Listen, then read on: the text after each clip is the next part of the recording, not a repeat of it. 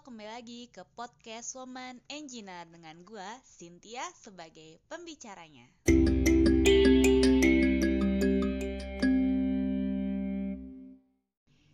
Episode kali ini kita akan membahas tentang pemikiran atau kepercayaan gue mengenai hal ini. Akan ada waktu untuk segala sesuatu. Ngerti nggak? Maksudnya gini, gue selalu percaya apa yang akan menjadi rezeki kita pasti akan datang pada kita.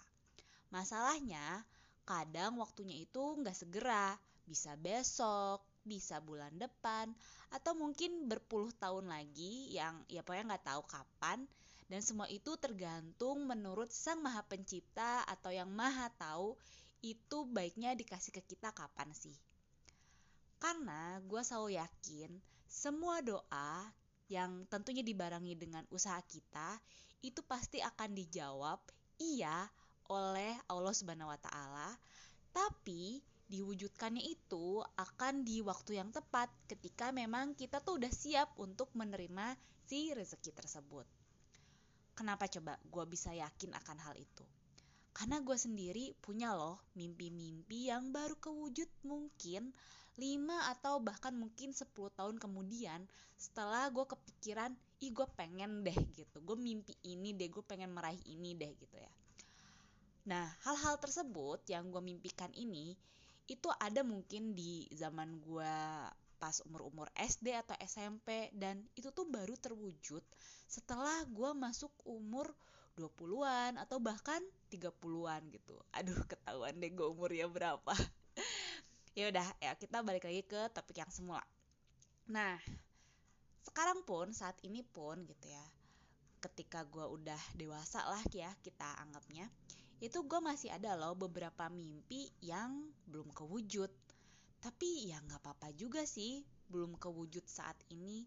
Toh gue kan gak ngelupain si mimpi-mimpi itu dan gue tuh berusaha kok untuk mewujudkannya walau pelan-pelan gitu itulah kenapa gue punya resolusi tahunan dan yang gue itu si resolusinya itu gue pecah jadi to-do list bulanan yang dipecah lagi jadi to-do list mingguan bahkan harian gitu. Setidaknya gue tuh tahu sekarang tuh gue udah on track gitu menuju perwujudan mimpi gue gitu. Gue tuh ada usaha untuk mewujudkan mimpi gue ya tentu disertain juga dengan doa lah ya. Nah, pertanyaannya kenapa lu nggak cepet-cepetin wujudin aja tuh si mimpi gitu kayak lu mimpi uh, sekarang lu yakin bisa ya udah setidaknya bulan depan gitu ya terwujud. Ya balik lagi sih ke arah prioritas hidup gua dan kemampuan gua saat ini gitu. Di mana itu membuat mimpi gue tuh nggak bisa cepet gue capai gitu karena ada juga uh, si mimpi gue ini faktor menunggu kemampuan orang lain. Yang berarti kan karena mimpinya itu text to it text to for tango gitu. Jadi ya mau nggak mau gue harus menunggu kesiapan orang lainnya ini gitu.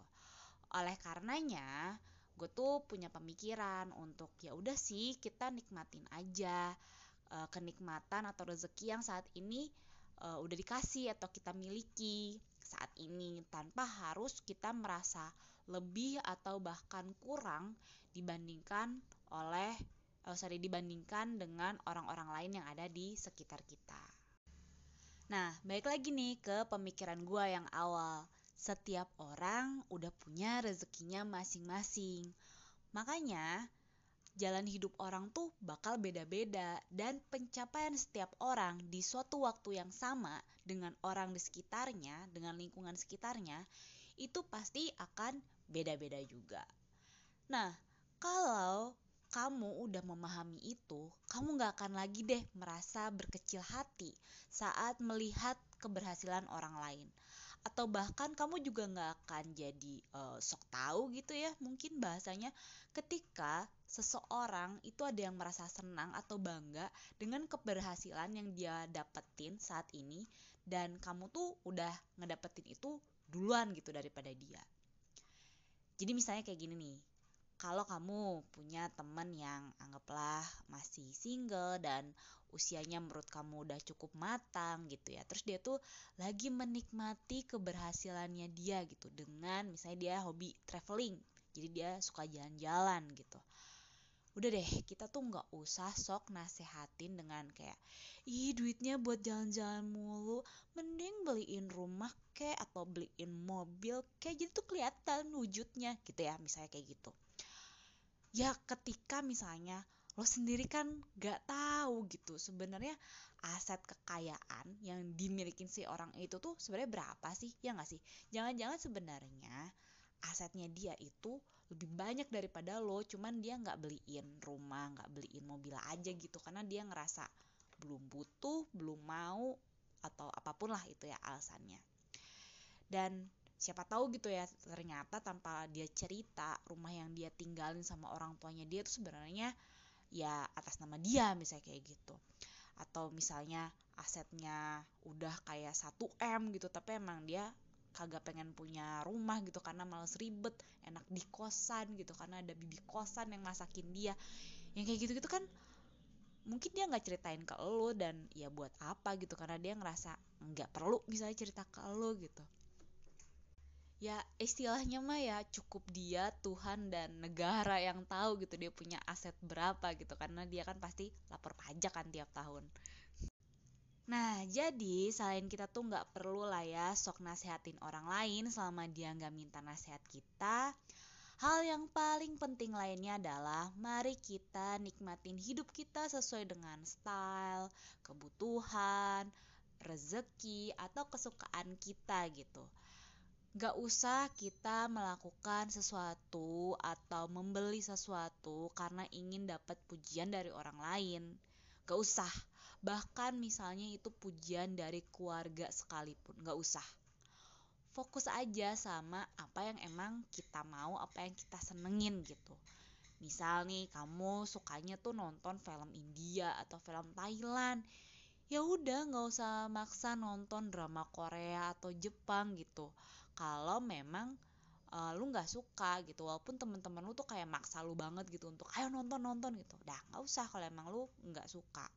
Kalau kamu sukanya jalan-jalan wisata ke tempat antah berantah gitu ya naik gunung snorkeling atau jalan ke negara lain apa gimana gitu ya nggak usah juga maksa biar ikut pergaulan itu lu banyak ngabisin duit buat kulinering gitu. Kalau misalnya lu tuh nggak terlalu suka atau nggak terlalu butuh untuk makan di tempat yang hits gitu. Jadi intinya adalah ya udah lakuin aja apa yang emang lu pengenin. Nggak usah kita sama-samain style gaul kita dengan teman-teman yang emang gak satu style sama kita gitu nggak usah takut juga dijudge sama orang lain karena yang biasanya melakukan judgement itu sebenarnya ya berarti dia nggak punya rasa tenggang rasa gitu. Dia tuh tidak bisa menerima perbedaan pendapat gitu. Karena itu ya mungkin dia jadinya ngejudge lo dan biasanya orang-orang kayak gitu ya mungkin merasa benar karena mereka nggak pernah keluar dari zona nyamannya sendiri gitu. Jadi mereka tidak pernah melihat perbedaan bah padahal sebenarnya perbedaan itu pasti ada gitu di dunia ini. Tenang aja, kamu pasti akan dapet temen baru kok ketika kamu nyemplung di komunitas yang isinya orang-orang yang punya minat yang sama dengan kamu. Eh, tapi bukan berarti temen lama yang uh, suka ngejudge itu nggak bisa ditemenin ya. Maksudnya kita kayak nggak jadi temennya dia lagi nggak. Sama teman-teman lama itu masih baik gitu ya punya kebaikan-kebaikan yang lain ya tetap tetap temenan aja. Cuman kita tinggal kasih contoh aja untuk bisa saling menghargai perbedaan gitu biar enak kan pertemanannya. Pokoknya jangan sampai kita memiliki suatu barang atau melakukan sesuatu itu di luar kemampuan kita saat ini. Logikanya kayak orang nge-gym gitu ya jangan langsung angkat beban 10 kilo kalau emang belum mampu. Yang ada nanti cedera. Mulai aja dulu dari yang beban yang kita mampu. Misalnya kita mampunya satu kilo gitu ya ya udah satu kilo dulu. Tapi nanti kalau misalnya badannya udah resisten gitu ya terhadap berat tersebut ya ditambah lagi bebannya. Misalnya jadi 2 kilo gitu. Terus lama-lama ya ntar jadi bisa ngangkat beban 10 kilo gitu kan. Jadi ya tiap orang beda-beda uh, pasti nanti pas nge-gym kan ada yang bisa start mulai dari 5 kilo ada yang start mulai dari satu kilo. Ya nggak apa-apa tapi kan bukan berarti mereka-mereka ini yang di startnya mulainya itu di bawah 10 kilo nggak bisa nanti mencapai 10 kilo gitu setelah nantinya rajin nge-gym. Demikian juga dengan kemampuan kita misalnya dari segi finansial kita misalnya belum mampu nih beli barang ya anggaplah karena gue cewek gitu ya tas gitu ya dengan harga 10 juta gitu. Ya udah beli dulu tas-tas bagus yang ada di sekitaran harga 200 sampai 300 ribu gitu kan. Ada juga tuh yang bagus ya kalau misalnya yang 200-300 ribu juga belum mampu ya udah beli dulu aja yang kisaran harga 50 ribu gitu. Dan nggak usah malu ya pede aja gitu. Yang penting kan kita nggak nyuri kita nggak ngutang gitu loh untuk membeli barang-barang tersebut gitu. Apalagi barang-barangnya itu cuman buat kebutuhan konsumtif gitu kan. Ya sambari itu kita juga jangan lupa untuk level up diri kita biar makin mampu gitu. Kalau misalnya pengen punya mimpi untuk beli tas-tas yang harganya 10 juta itu gitu dengan mungkin nabung atau nama-nama penghasilan dan lain sebagainya gitu. Oke, jadi kesimpulannya dari episode kali ini adalah satu Percayalah ada untuk segala sesuatu. Selama kita berusaha untuk mewujudkan mimpi kita dan sudah on track menjalani hari-hari kita, yakinlah suatu saat lagi nanti akan terwujud. Yang kedua, nikmati hidup kamu sesuai dengan apa yang kamu suka dan kondisi kamu saat ini. Gak usah takut dijudge oleh orang lain orang yang ngejudge itu pasti pernah kok di posisi kita sebelumnya. Yang ketiga, jangan merasa jumawa juga terhadap uh, orang lain gitu.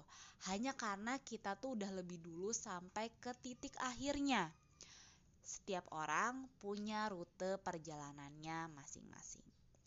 Oke, sekian aja episode kali ini. Semoga bisa jadi bahan renungan ya buat kita semua. Sampai jumpa lagi di episode selanjutnya dari podcast Woman Engineer. Dah.